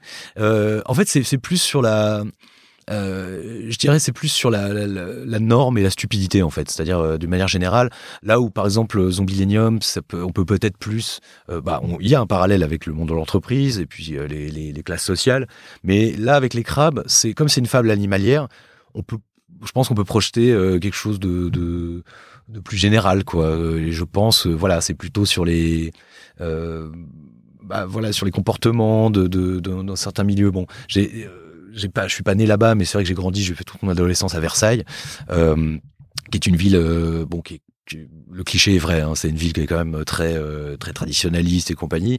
Euh, je pense que c'est un peu une réaction par rapport à ça, Euh, et, et en même temps, il y a en fait, c'est une façon aussi de, de, de faire passer euh, une espèce de. Il y y a- un côté un peu pessimiste parce que bon, il y a, des vannes dans le film, mais euh, à la fin, finalement, le, le petit crabe. Bon, je, je vais spoiler, désolé, mais le petit crabe finalement, il se remet dans son axe. Euh, J'aurais pu faire une fin où ça y est, il est libéré, tout ça. Et en fait, il se remet dans son axe et, et au final, euh, bah c'est je pense que ça montre aussi que voilà, euh, on est on est tous euh, un peu prédéterminés. Enfin que c'est beaucoup plus difficile qu'on ne croit d'être libre. Et euh, mais alors, ce qui était très drôle, c'est que le, le, le court métrage a tourné dans pas mal de festivals et chaque euh, chaque retour que j'ai eu de chaque pays euh, était différent. Par exemple, au Japon, des gens m'ont dit ah mais tiens c'est un truc sur l'univers du travail. J'étais ah bon euh, parce que eux en fait ce qu'ils ont projeté dessus c'était le- l'entreprise euh, euh, la, la pression euh, la hiérarchie et tout ça. Euh, il y a des, des- un italien qui m'a dit euh, ah ouais c'est sur la famille euh, c'est sur la le, le, le côté clan voilà cho- chose qui existe vachement en Méditerranée. Donc euh, j'ai dit bah non mais bon après tout pourquoi pas. Donc en fait c'est ça que, que je trouve amusant c'est que finalement euh, bah, les, les gens ils ont euh, ils ont pu voilà interpréter Ouais. un peu le film avec leur propre milieu quoi Bah, c'est super. Et du coup, tu as, réussi, t'as essayé de, de faire autre chose dans ce même genre, euh, parce que tu disais que tu voulais en faire un long métrage. Moi, au début, au départ, je croyais que ce, cette révolution des crabes était destinée de toute façon à être un court métrage, à un long métrage, Mhm. mais visiblement euh, non. Bah ouais, en fait c'est, j'a- j'aurais bien aimé. En fait, ce que après le court métrage, j'ai eu l'idée très vite de faire deux autres courts métrages. Donc l'un avec euh, deux clans de crabes qui s'affrontent, donc ceux qui tournent, ceux qui tournent pas. Et puis un, troisième avec euh, les crabes qui euh, finalement euh, évoluent. Voilà, donc et, en fait chaque court métrage parlait de, on va dire le premier parle un peu de la une sorte de dictature, le deuxième ça parle de, l'émancipation, voilà, et puis le troisième parle de ok alors maintenant ça y est on est émancipé mais qu'est-ce qu'on fait de cette émancipation? Enfin voilà et, et, en fait finalement bah, plutôt que de faire deux autres courts métrages je me suis dit bah faisons un, un long. Et donc là j'ai bossé pendant plusieurs années sur un projet de long métrage mais là ça n'a bah, ça n'a pas abouti. Euh, ça n'a pas abouti. Je, je je peux pas blâmer personne. Enfin je sais pas euh, est-ce que c'est moi est-ce que c'est le ça, producteur? ouais. je, bon il y a, pas forcément de, raison hein, voilà mais et, euh, et par contre moi j'étais super frustré euh, d'abord j'espère un jour le, faire ce long métrage et puis deuxièmement voilà euh, j'avais le, le storyboard j'avais fait tout un storyboard avec plein de dessins et tout ça que j'ai envoyé à des éditeurs de BD et alors tous n'ont pas accepté évidemment mais jusqu'à ce que il y en ait une, une éditrice, en l'occurrence euh, Clotilde Vu des éditions euh, Noctambule, qui accepte de, euh, de, bah, de carrément faire tout. Parce qu'il y en a qui m'ont dit, ouais, ok, mais alors faut que ça fasse 50 pages. Et tout. Je dis, non, non, il y en a 320 et tout ça. Et elle, elle a dit, ok, mais alors en trois bouquins. Donc je dis, c'est parfait parce qu'il y a trois parties. Et, euh, et puis par contre, euh, ok pour la couleur. euh, Et pour le coup, là, je l'ai fait sur Illustrator. euh, voilà, parce que c'était ma technique euh, de, depuis lors. Voilà, c'est ça. Euh, et euh, on n'a on a pas trop parlé des péchés mignons, mais euh, ça, après les péchés mignons, tu as arrêté de faire les péchés mignons une fois que tu avais fait la révolution des crabes. Enfin, l'ordre, c'est d'abord péché mignon et Mhm. révolution des crabes ou? En fait, c'est à peu près ça, mais, mais j'ai fait, euh, en fait, les. Il y a un moment, je faisais un peu les trois à la fois. Enfin, je pense que j'ai fait un. J'avais déjà commencé les crabes quand j'ai fait le tome 4 de Péché Mignon. Et, euh, et ensuite, euh, ensuite j'ai fini le crabe. euh, je pense qu'on j'ai commencé Zombielanium en Ouais. 2009. Il a dû y avoir peut-être en- les crabes, c'est 2011-2013. Enfin, je sais pas. Enfin, c'est à peu près la même période. Et euh, oui, bah Péché Mignon. Bon, là, euh, j'ai un peu arrêté, effectivement. Euh, je dis pas que j'en ferai plus, mais c'est vrai que je suis plus du tout dedans en fait. Je préfère euh, voilà, me concentrer sur sur Zombielanium plutôt que de euh, voilà essayer de, de refaire un péché mignon, essayer de retrouver des gags, alors que là j'ai plus tellement la tête à ça. Je pense que ça correspond plutôt à une époque en fait. Et, euh, En fait, as trouvé euh, ce que tu voulais dire de sérieux comme ton prof euh, te l'avait euh, instillé Alors, c'est- à une époque ou... Oui, enfin c'est pas. Alors encore une fois, c'est même si c'est pas forcément. euh, Enfin, quand je dis sérieux, oui, c'est oui. plutôt euh, de parler de, de choses De qui- personnel. De personnel, ouais. Ouais. Alors, euh, bah, en fait, même si bon, euh, péché mignon, c'est personnel. euh, même si le nom Enfin, du personnage ouais. n'est pas le mien. Enfin, ça, Ah, je, voilà. je- ça, j'en profite toujours pour le préciser. Euh, non, c'était une blague du rédac chef de Max. hein, voilà. euh, et du, du coup, je suis pas du tout euh, responsable. Je ne suis pas du tout ce personnage, voilà, euh, ou très Ça, peu. Et euh, non, non, par contre, oui, euh, oui, non, mais en fait, oui, quand tu dis sérieux, euh, effectivement, c'est-à-dire un, bah, quelque chose qui vient de, de quelque chose vraiment de très personnel. C'est vrai que les monstres, moi, j'adorais ça quand j'étais ado. C'est un univers que justement euh, mis de côté euh, aux Arts Déco, euh, bah, parce que voilà, c'était euh, l'heroic fantasy, euh, le, le fantastique en général. C'était pas vraiment euh, le style en vogue aux Arts Déco quand j'y étais, où il fallait plutôt s'intéresser à des thématiques sociales. mais ce qui est très bien d'ailleurs, hein, moi ça m'a un peu sorti la tête aussi de, de, de mes, mes trucs fantasy et tout. Mais par contre, oui, j'étais content de revenir à ce, cet univers des monstres et, et puis c'est avec cet univers que j'ai pu euh, finalement intégrer tout un tas de choses que, j'avais envie de dire. c'est quoi tes inspirations Plutôt des films de série B, des choses comme ça? Enfin, je dis série B, mais euh, bon, Oui, films oui. de vampires, etc. Bah en fait oui. euh, alors même si je suis pas un énorme, euh, un, énorme euh, dévoreur de, de, de films de zombies ou de films de vampires, ni de films de série B ou Z, j'ai vu qu'un seul film de Romero. Je sais, c'est un peu la honte, mais voilà. J'ai- quand on a vu un, t'as pas forcément envie d'en Alors d'en c'est que ce que tout le monde dit. Mais d'ailleurs, les, les monstres, en fait, dans euh, d'ailleurs, ont, des têtes de monstres hyper classiques. C'est-à-dire, ils repré- enfin, Francis, il ressemble à Christopher Lee euh, dans Hmm. Dracula. euh, la momie a une tête de momie. euh, bon, le squelette, bon, lui, il a une tête de squelette. Mais, mais euh, je dirais, ils, ils ont des têtes vraiment de clichés de, de, de- de- de l'image qu'on se fait du monstre. Et enfin, je suis vraiment pas allé chercher très loin euh, euh, au niveau du de- du Dès que tu graphisme. rencontres un monstre, tu le mets dans Zombie Alien Oui, enfin pas forcément, mais c'est, c'est, euh, je dirais, c'est voilà, c'est vraiment des clichés de monstres, mais c'était très important pour moi que ce soit des clichés, parce que par contre, l'originalité pour moi vient du fait que euh, pas de leur nature, mais de leur fonction, c'est-à-dire, euh, ok, bon, c'est un vampire, ah ouais, mais c'est le patron, il a une, il a une cravate, et puis il a telle telle histoire et tout ça. Euh, bon, le squelette, ok, ah ouais, mais c'est le délégué syndical, et puis voilà, il papote à la machine à café, etc. Enfin, pour moi, c'était ça qui était marrant, c'était de faire se, se confronter en fait deux univers, bah finalement l'univers fantastique et l'univers Ouais. social, euh, Il y a voilà. une raison pour laquelle les vampires sont les chefs et les squelettes sont les syndiqués. Alors aussi parce que ça c'est amusant, c'est qu'il y a très vite en fait, euh, c'était pas le cas au tout début, mais en fait les chaque monstre dans ma tête est, est représenté une classe euh, socioculture, enfin une classe sociale en fait. C'est-à-dire euh, effectivement euh, la- les vampires euh, représentent un peu la vieille aristocratie sur le déclin, mais qui bon. Pour certains sont encore patrons, euh, etc. Puis alors il y a euh, les loups-garous, euh, enfin tous les autres monstres qui, qui sont un peu les voilà les les 4 sup, les C++ et compagnie. Ensuite, on a bah, les zombies qui sont plus les prolos. Et puis là, surtout dans le tome 4, on a les démons. Alors les démons, c'est le Mm. CAC 40 quoi. Les démons, c'est la c'est la la, la la grande industrie, c'est les grands patrons, c'est les, les les Bolloré, les Arnaud et compagnie quoi. Donc en fait alors ça veut pas dire que chaque monstre est prédestiné hein, évidemment mais mais euh, c'est voilà, c'est ça, et ça, ça, ça s'est fait naturel, naturellement. Enfin, c'est-à-dire que quand j'ai commencé à faire le, le tome 1 de par exemple, j'y pensais pas du tout. Mm. Chaque monstre avait une place et tout. Et finalement, je me suis dit, tiens, c'est vrai que euh, ça. Enfin, ça, ça c'est, je sais pas, ça s'est mis en place. C'est en fait, c'est même pas une décision. C'est, c'est- voilà, c'est chaque. euh, je pense qu'il doit y avoir quelque chose avec les, euh, sans doute la, la, les- la lutte des classes qui me, qui me Mm. parle ou j'en sais rien quoi. Voilà. Alors, j'ai lu qu'il y avait beaucoup de monde qui essayait de trouver les références euh, de, de tes monstres. Il se trouve que j'en ai trouvé une, Ah, euh, et je pense qu'elle est euh, absolument euh, claire. C'est euh, Ryan Larkin, ah oui, tout à fait. Ryan qui qui, vient était d'un un, film ouais, de ouais. Chris Landress. de Chris Landress, ouais, qui avait gagné le prix du jury au Festival d'Annecy 2009. Euh, Non, non, non, ou avant, je sais plus. c'était il y a très 2004. longtemps. Ouais. 2004 parce que c'était l'année où j'étais avec les crabes. Donc je crois que c'était 2004 ou 5, je sais plus. Enfin bref. Et euh, oui, oui, euh, super court métrage euh, où en fait l'auteur euh, re- se représente et représente les, les, les gens avec euh, toute leur névrose et tout, tout- tous Mm. les accidents qu'ils ont eu de, dans leur vie. Mais sauf que c'est traduit par des vraies cabossures sur la tête. Je sais pas si ça se dit cabossure. Enfin voilà, tout un tas de. Et effectivement, il parle de ce, ce personnage qui, est- qui a- existé, Ryan Larkin, qui était un ancien euh, euh, animateur et en fait qui euh, qui avait une vie un peu de débauche et qui, euh, bah, euh, à la fin de sa vie, se retrouvait à mendier dans la rue. euh, voilà. Mais donc c'est et ce personnage est représenté avec des bouts en moins comme ça.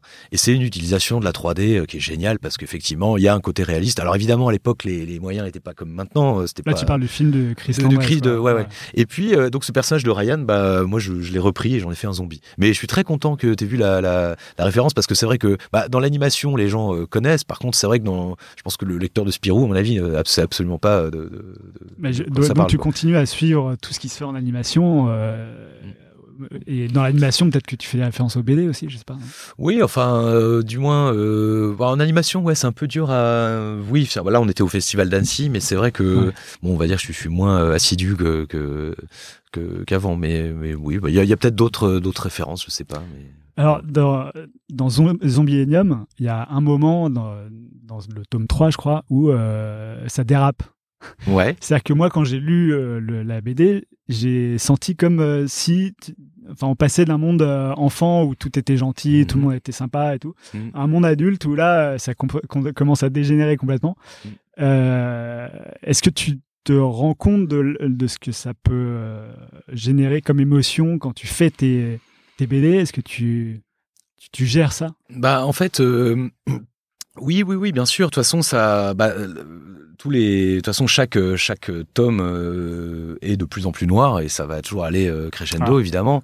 Mais ça, en même temps, euh, c'est pas, je pense pas du tout être un cas isolé parce que si je prends par exemple, euh, bah, euh, deux collègues de Dupuis, euh, de Laf et Dubuc qui font les nombrils, super série qui cartonne, qui, est- vraiment, vraiment, vraiment génial.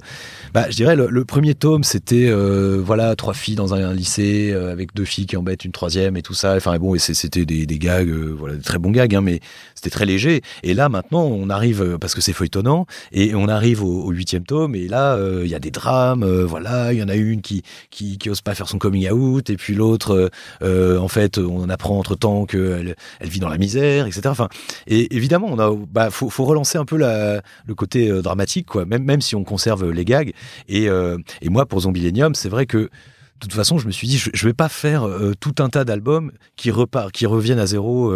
J'en avais pas envie. J'avais envie quand même qu'il y ait une évolution. Bah là, dans le tome 3, euh, le directeur se fait, enfin, décide de, quitter le, navire. Voilà, il est remplacé par un, un patron qui autorise les monstres à, à tuer les humains. Donc là tout de suite on passe à quelque chose de, Ouais. de, bah, de plus sérieux pour le coup. Mais qui est euh, euh, pour moi qui est intéressant parce que ça parle de ce nouveau patron en l'occurrence c'est un autre vampire euh, qui a des méthodes vraiment ultra libérales il est là voilà ouais, chacun en gros euh, enfin en gros il transforme le parc en espèce de, de foire de monstres où tout le monde a le droit de bouffer tout le monde.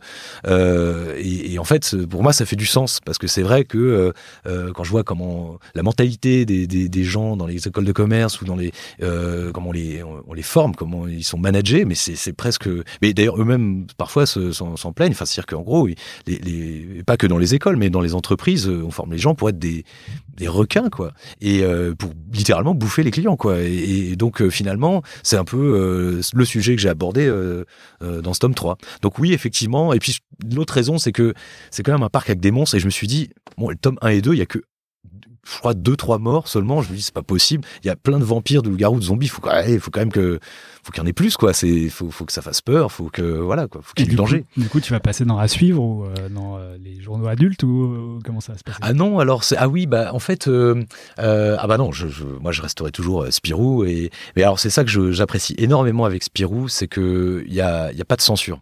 Alors évidemment sous, sous réserve qu'on fasse des, quand même des trucs, on va pas se mettre à faire des, des trucs euh, euh, Gore. euh, go- non mais enfin je veux dire euh, haineux ou quoi que ce soit. Enfin voilà, Ouais. c'est, c'est- ça reste. mais, mais par contre, alors justement, là, ça va être la question avec le tome, le tome 5 parce que il est censé y avoir justement du gore. Et alors, et bon, Spirou, le, cœur de, du lectorat, euh, enfin, à qui c'est destiné, c'est, un peu 8-12 ans, voire un peu ado, mais, mais c'est, voilà, il faut qu'un, enfant de 7 ans puisse lire Spirou. Euh, mais par contre, on peut mettre du sang. C'est pareil pour les dialogues. Euh, on verra jamais dans, dans Mickey Magazine un personnage dire merde ou putain. Et ben dans Spirou, c'est pas qu'on n'a pas le droit, on peut, mais par contre, faut, faut pas que ce soit gratuit, il faut que ce soit justifié. Voilà. Et, et ben là, c'est pareil avec le gore, c'est-à-dire on peut mettre du sang. D'ailleurs, j'en ai mis dans son Millennium, mais il faut pas que ce soit euh, bêtement euh, gore ou dégueulasse. Enfin, il faut que ça ait un, euh, il faut le doser quoi. Et, justement, moi, ça va être pour le tome 5 euh, la, la- le challenge de, de voilà, de, de faire des personnages qui se font bouffer par, euh, par, par des zombies, par des vampires, mais tout en, en injectant peut-être un peu de comédie ou euh, un peu de de- d'humour pour que ça passe. euh, voilà. Et, et- de l'ellipse peut-être parce que j'ai vu que Et des ellipses. pas mal. Les ellipses. Ah bah après des ellipses et puis et puis des hors champs aussi. Au pire, de Hors-champ, toute ouais. façon, je, fais- je fais le truc en hors champ avec une petite gerbe de sang qui passe devant la, la- voilà, enfin, devant les personnages. Mais mais c'est vrai que l'autre jour, bah, je, je regardais Une nuit en enfer, qui est, qui bah voilà, un Ouais. des films cultes. euh, pour le coup, j'a- j'adore. Et euh, Bon, je me disais, euh, bon, évidemment, j'étais un peu en recherche d'inspiration, euh, mais je me disais, oui, non, là, pour, pour le coup, je pourrais pas, je pourrais pas aller aussi loin. Voilà, c'est, c'est, euh, et quoique cela dit, en BD, vu que les personnages bougent pas, ça, voilà, c'est, c'est de fait moins violent, parce Mm. que euh, c'est vrai que quand ça bouge, quand on voit un personnage se faire mordre, et si ça dure, si ça dure 10 secondes, c'est intenable, parce que il hurle, il souffre, enfin, voilà. Par contre, dessiner un personnage qui se fait mordre, ça a beaucoup moins d'impact. C'est, Mm. c'est voilà, c'est le lecteur qui se s'imagine le truc. Donc en fait, Bah, je sais pas, faut, faut voir si, faut voir ce qui est possible. Alors justement, tu t'es posé toutes ces questions en passant au film, Oui, j'imagine. ouais, ouais, ouais. C'est-à-dire que là, tu as essayé de faire des vampires qui mordaient des humains et tu t'es dit, ah ouais, non, là, Pour le c'est film, un peu gore. Bah, euh, pour le film, non, en fait, euh, c'est. euh, alors d'abord, il y a deux trucs. Oui, parce que beaucoup de gens disent que le. euh, trouvent que le film est, est plus édulcoré que, que la BD. Et euh, alors oui, parce que tout d'abord, euh, bah, d'abord, il y, y a une liberté de ton d'abord dans la BD que- qui n'existe pas dans le dessin animé, du moins pas, pas en Europe. Euh, et puis, euh, alors nous avec Alexis, ce qu'on voulait, c'était d'abord baser le truc sur. On voulait pas faire un film gore, on voulait vraiment le, le- baser le truc sur l'émotion. Voilà, les rapports, euh, le rapport du père avec sa fille, euh, le- les rapports entre les personnages. Donc, je dirais le. Euh, voilà, il y a, y a parfois des, des, des personnages avec une tête qui vole, mais c'est des zombies. Donc euh, voilà, donc euh, notre, but n'était pas du tout de, de, de faire peur. D'ailleurs, c'est absolument pas un film qui fait peur, sauf le personnage de la maîtresse, mais ça c'est voulu.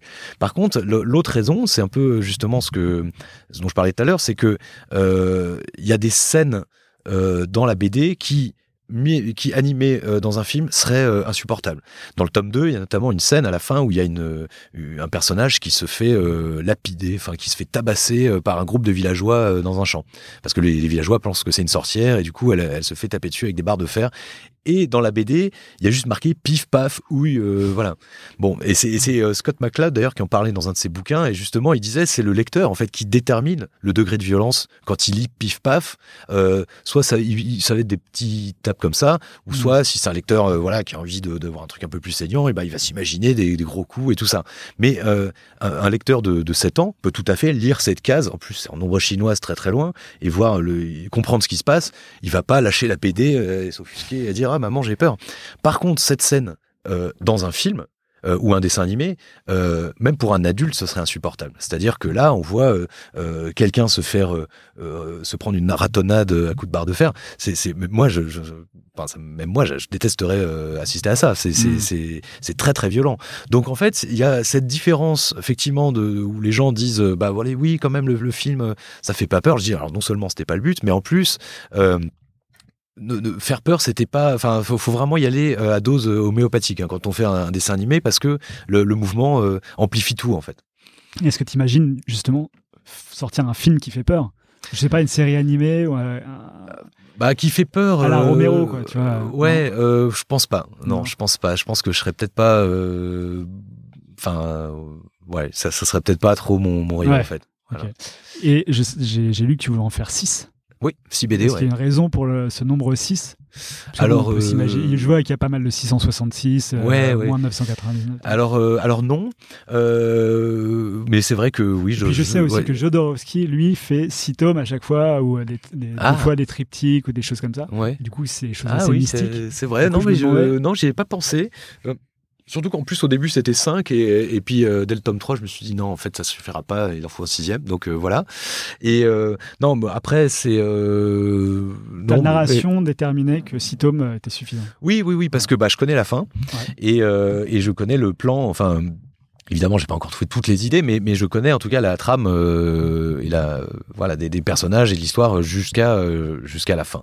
Après, bon, comme comme pratiquement tous les auteurs, évidemment, on s'arrête pas. On appelle ça un cycle. Et évidemment, on, euh, rien n'empêche après de faire euh, des préquels, des sequels, des spin-offs, euh, des alors, ce qu'il faut pas, c'est que les préquels et compagnie dépassent le, le, le- le nombre de trucs, mais, mais ou alors hein, tout simplement un deuxième cycle, un truc qui se passe plus tard euh, avec les mêmes personnages qui ont 20 ans de plus, euh, j'en Mm. sais rien. Enfin, donc là, par contre, pour l'histoire que je suis en train de raconter, euh, qui commence bon, qui commence vraiment, on va dire avec le, enfin qui commence au tome 1, mais qui, qui vraiment démarre au tome 2, euh, et ben là, il y aura, il y aura six tomes, voilà.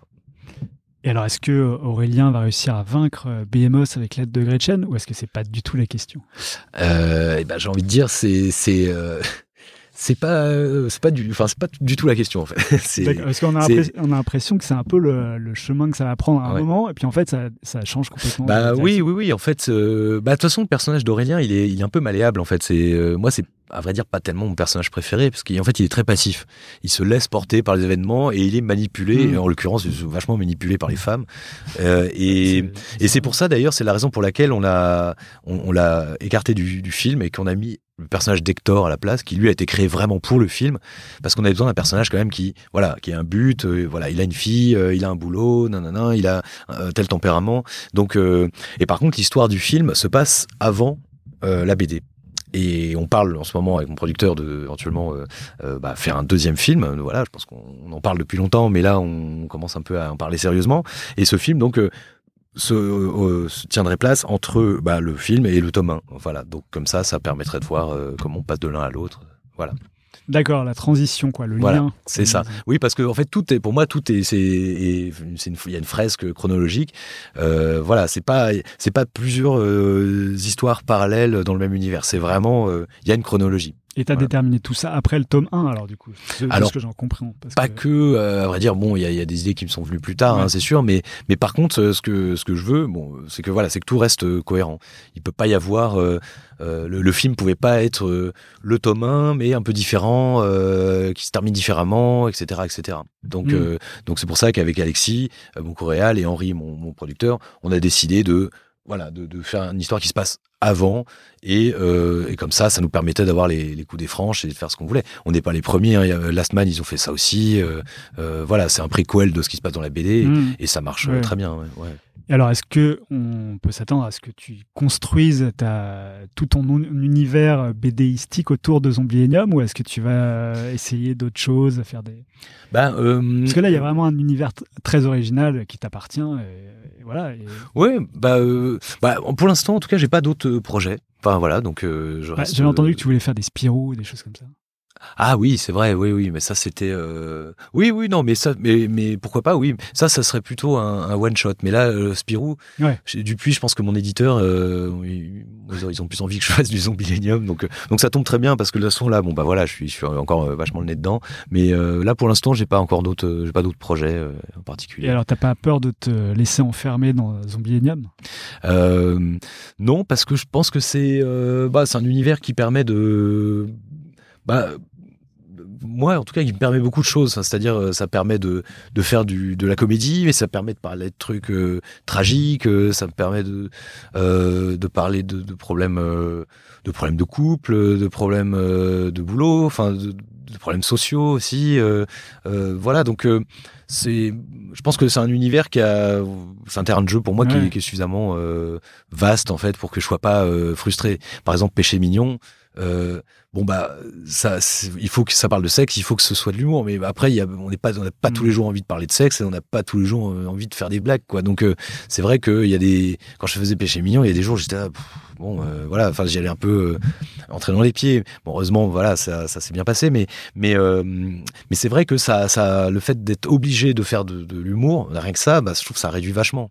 Alors que Spirou, on, fait tous des BD d'aventure, mais on peut mettre de l'humour dedans, mais comme on peut ne pas en mettre, Mm. voilà, donc euh, au moins ça, ça, ça laisse respirer, quoi. Alors, tu disais que ton inspiration était tirée de ton histoire familiale. Oui. Euh, Oui. Alors- euh, c'est alors je, je vais pas euh, bon vais pas rentrer dans, tous les détails euh, mais il y a y a certains personnages oui qui sont qui correspondent à des membres de ma famille. Bah déjà le- les personnages quand on regarde y a on a Francis qui est la figure un peu paternaliste voilà on a Gretchen qui est un peu la petite sœur bon même si j'ai pas eu de sœur mais enfin en fait tous les personnages au départ que ce soit dans le film ou que ce soit dans la dans la BD sont ensemble, mais sans trop le vouloir. Ils sont ensemble un peu par la force des choses, et puis finalement, ils forment une, une espèce de famille. Et, euh, et c'est un peu, je sais pas, une famille, euh, mais une famille choisie en plus, hein, une famille, euh, voilà, euh, qui, qui euh, où chacun un peu à sa place. euh, donc, et, et alors je, je vais pas faire la liste, mais c'est vrai que si je devais prendre un exemple, il y a, euh, le, Francis, donc le, directeur, qui, est un vampire. Euh, en fait, inconsciemment, je me suis inspiré de mon père. Je dis inconsciemment parce que c'est mes frères qui me l'ont fait remarquer quand le tome 1 est sorti. Euh, la première scène où il conduit sa voiture, ils m'ont dit mais regarde, c'est lui. Et puis là, je fais ah oui, c'est marrant, c'est effectivement et physiquement et en plus il lui ressemble. Et au travers à travers ça, je raconte aussi en fait ce qui arrive à Francis dans la BD et dans le film à un moment donné, c'est que euh, bah, il se retrouve euh, mis à la porte. Et c'est ce qui est- ce qui était, c'était ce qui était arrivé à mon père euh, quand j'ai quand j'étais ado. En fait, il, il était patron d'une petite filiale d'un grand groupe, euh, voilà. Et et, euh, et en fait, il a il a été euh, remplacé par un un jeune sorti d'une grande école, voilà, et, et parce qu'il n'était pas assez, enfin j'allais dire pas assez méchant, c'est un peu nul comme mot, mais il était euh, euh, trop trop près de ses employés en fait, trop euh, et voilà c'est ça. Et en fait, et ça m'avait vachement marqué. J'étais là, mais c'est bizarre parce que bon bah il a un bon rapport avec ses avec ses, ses employés et, malgré ça, bah il est foutu dehors et et donc voilà, c'est c'est marrant parce que finalement, bah 20 ans plus tard, c'est l'histoire que je raconte dans alors que je pensais pas du tout un jour aborder ce, ce genre de thème quoi. Et là, tu l'as fait consciemment, cette histoire de. Alors là, oui, je l'ai fait. Je l'ai. Alors, euh, ouais, je l'ai fait. Euh, je, je l'ai fait consciemment parce que ça arrive. euh, bon, ça arrive dans le tome 3 et ça arrive dans le film aussi. Mais, mais en même temps, le personnage, il est inspiré de mon père. Alors même si je l'ai très peu vu au boulot, mais je pense que c'est li- Quand j'étais petit, Ouais. de temps en temps, il m'emmenait euh, à, son, à son travail. Alors c'était super parce que voilà, il y avait sa, sa secrétaire qui me donnait des jouets et puis moi je dessinais sur une table la salle de réunion. Moi j'adorais quand j'étais gamin aller euh, à son bureau quoi parce que bon, je le voyais, il arrivait tout ça. Et, euh, et je pense que c'est l'image que j'ai gardée de, de lui et, et par extension l'image que j'ai gardée d'un d'un pa- d'un patron de PME enfin voilà donc euh, euh, et c'est une image assez positive en fait donc euh, parce que on- il peut y avoir des bons patrons donc et j'avais envie que le patron soit un, per- un personnage comme ça donc en fait c'est vrai que du coup je l'ai réinjecté dans le, personnage de Francis. Et toi, tu t'es représenté dans Zombielanium alors oui mais alors alors un peu dans Aurélien dans le sens où le côté un peu quand il s'énerve oui mais mais sinon non dans le tome 2 le personnage de Tim qui voilà qui est un peu qui, qui change un peu de personnalité euh, qui euh, en fait qui, qui était un peu moi quand j'étais ado quoi en fait voilà donc Qui est euh, un rebelle, quoi. euh, Un peu. Enfin, qui se rebelle pas mal, euh, en tout cas. ah, à la fin à la fin À la oui fin, ouais. disons que j'aurais aimé me rebeller comme ça voilà Ah, voilà c'est ça comme ça c'est dit. Ouais. Euh, donc, en parlant d'inspiration euh, familiale, est-ce que ton inspiration, euh, est-ce qu'elle- est-ce qu'il t'arrive qu'elle faiblisse? Ah, l'inspiration en général? Ouais. Euh, oui, bah oui, ça, ça, remédies ça, ça arrive, euh, ça arrive tout le temps. Euh, J'ai presque envie de dire que ça arrive maintenant en ce moment, mais, Ah. mais euh, non, disons que il n'y a pas vraiment de remède. En fait, le remède, c'est le temps. C'est vrai que j'en parle avec beaucoup de collègues qui font aussi de la BD, ou soit en scénariste, soit en, en dessinateur. Et en scénariste, bah voilà, il peut y avoir la tout simplement la, perte d'idées, la perte d'inspiration, ou quand on est dessinateur, c'est plutôt la lassitude, euh, ou l'impression de, travailler lentement et de pas aimer ce qu'on fait. Alors, euh, euh, mon, ami et collègue d'atelier Romain Hugo me dit quand on fait une BD, il faut que, il faut que chaque, il faut qu'à chaque planche, il y ait un, truc qui nous, des dessinateurs, nous fasse bander. Je sais pas quel, est l'âge de l'auditoire, mais, mais enfin voilà. En tout cas, c'est ce qu'il dit. Mais ce qu'il veut dire par là, c'est que il faut dessiner des trucs quand même qui, qui nous qui nous fassent plaisir, enfin qu'on qu'on aime bien faire, c'est-à-dire euh, voilà. euh, alors je dis pas qu'il faut mettre des femmes à poil euh, à toutes les cases, mais euh, mais c'est vrai que euh, voilà, c'est si on s'engage dans un, si on a écrit un scénario où à un moment il y a beaucoup de scènes qui se passent euh, euh, avec de la foule. Euh, là dans le tome 4, euh, j'ai eu la, la super bonne idée de faire passe- passer euh, pendant l'hiver, mais ce qui fait que tous les personnages portent des moufles et des gants, des bonnets, des, des, des doudounes.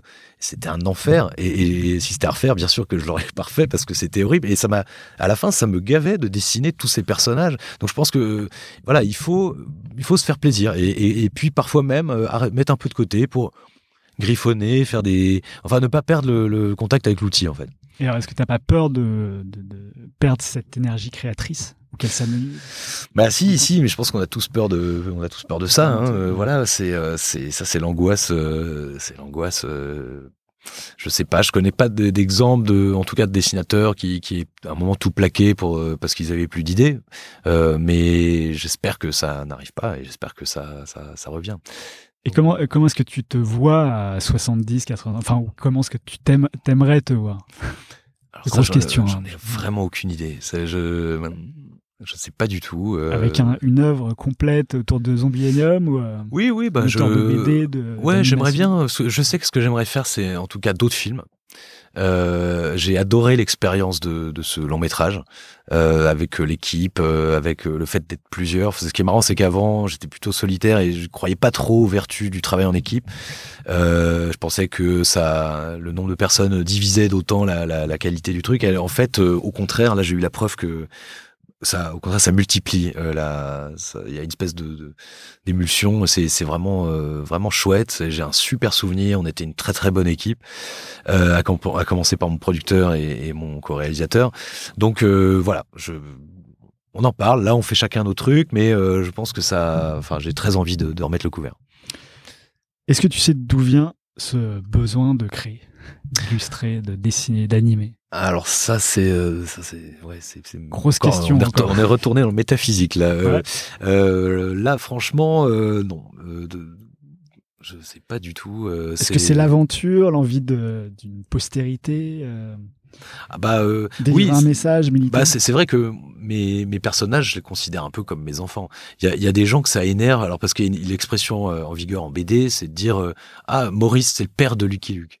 Euh, voilà, euh, Bilal c'est le père de Nicopole, par exemple. Voilà, c'est le l'expression père de ou, fils de ou fille de quand on parle du, du personnage ou, ou mère aussi parce que quand on parle d'une autrice. Mais euh, il y en a qui trouvent ça désuet. Moi, je trouve ça vachement bien. Moi, je suis hyper fier. Alors peut-être parce que j'ai pas de vrais enfants, mais mais mais je suis hyper content. Effectivement, il y a une forme de de postérité. Euh, euh, alors, ce sera pas euh, peut-être pas une postérité. Euh, étalé sur je sais pas combien de générations, mais au moins si juste euh, certaines personnes. Enfin, c'est ça qui est bien avec la BD, c'est qu'on se dit qu'une BD, les gens l'achètent, elle reste sur une étagère, les gens la gardent, et, et ça va être lu par la génération d'après, et, et, euh, je trouve ça génial. Enfin voilà, que au moins que voilà la BD soit quelque part et que un jour il y a une autre petite main qui la prenne et qui la feuillette. Moi, je trouve ça, je trouve ça génial. Alors on arrive à la fin de cet entretien. Et j'ai pour habitude de demander quel est l'objet culturel qui t'a le plus marqué ces derniers temps. Que ce soit euh, un livre, un film, une expo. Bah, puisqu'on est dans la BD, je vais, je vais parler d'une BD. C'est vrai que j'en parle beaucoup. Alors, je lis tout le temps plein de très bonnes BD, mais là, en l'occurrence, c'est une série. Euh, c'est vrai que les séries, c'est pas évident. Euh, donc, quand il y en a une qui est réussie, je trouve que ça vaut vraiment le coup de s'y pencher. C'est un comics, et alors qu'en plus, je suis pas tellement lecteur de comics. Euh, ça s'appelle Saga euh, de Brian Vaughan et Fiona Staples. C'est un, c'est une, en fait, en plus c'est de la SF euh, qui encore une fois n'est pas trop mourant non plus, mais c'est de la, c'est de la le dessin est top, mais surtout le, le, la narration, les dialogues sont, sont géniaux. En fait, c'est une série qui euh, saga, ça a commencé il y a peut-être 5, 6, 7 ans, je sais plus. Et, euh, c'est la SF qui dépoussière complètement la SF. C'est-à-dire que euh, ça, ça balaye tous les codes et ça, il réinvente tout. Il réinvente les, les, les, les, les différentes euh, races d'extraterrestres, euh, les vaisseaux, les trucs. Enfin, c'est-à-dire que ça, c'est comme si ça, ça a de tout ce qui est un peu euh, encombrant, c'est-à-dire euh, tous les tout, tout, le vocabulaire et tous les trucs un peu technologiques. voilà, là, c'est remplacé par, enfin, rien. Enfin, c'est-à-dire que voilà, il, et, et, en fait, c'est l'histoire, elle est toute bête. Enfin, c'est deux planètes qui se font la guerre. Une planète, les personnages ont des cornes, l'autre planète, ils ont des ailes. Et puis, c'est un couple qui par accident, mais aussi un peu par amour, euh, ont un bébé. Et donc il y a un côté euh, bon bah un peu shakespearien et tout ça, mais c'est aussi sur euh, bah, la vie d'un couple, c'est-à-dire qu'il y a les engueulades de couple, il y a voilà le, le ça parle aussi de la transmission. Et c'est non c'est vraiment alors là pour le coup les personnages sont super euh, sont hyper attachants les dialogues sont géniaux euh, c'est hyper actuel enfin c'est pas du tout un je pense que franchement j'arrête pas de la conseiller à des gens qui même ne lisent jamais de BD et ils adorent. Donc euh, donc c'est ah vraiment la preuve que alors comment t'es arrivé à lire celle-là puisque tu sais pas du tout tes trois rayons? Bah chez, chez un copain qui ah qui est scénariste de BD aussi et puis j'ai commencé à lire le premier. J'avais déjà vu la, la couve d'ailleurs et je suis tombé dedans. Enfin c'est c'est vraiment fabuleux et euh, c'est même étonnant d'ailleurs qu'il est toujours pas euh, adapté en, en série euh, ou en film, mais en tout cas en série, euh, parce que c'est c'est vraiment. Euh, bon, je suis sûr qu'il doit y avoir une option quelque part euh, ou des négociations ou je sais pas où, mais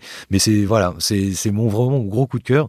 Euh, c'est en anglais ou? C'est non non c'est publié en France. c'est traduit. Si, oui oui c'est traduit. Si je dis pas de bêtises, je crois que c'est ah, je dis Delcourt, mais j'en suis pas sûr. Mais euh, mais on peut trouver même ici dans certaines librairies la version euh, originale. Euh. Mais en tout cas, oui, on, on peut trouver. C'est publié par un éditeur français, oui. Ok, super. Et eh ben écoute, Arthur, merci infiniment d'être venu. Bah merci Alexandre, merci à toi. Et euh, bah, j'ai hâte de voir la suite de Zombielenium et, et les prochains films. Et eh ben voilà, bah moi aussi. Enfin, ça sera pas tout de suite, mais ça ça va venir. À bientôt. À bientôt.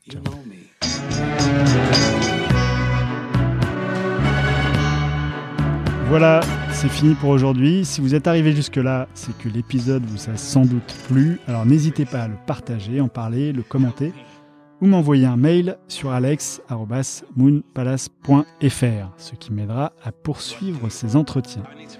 Merci et à dans deux semaines pour un nouvel épisode. Ciao.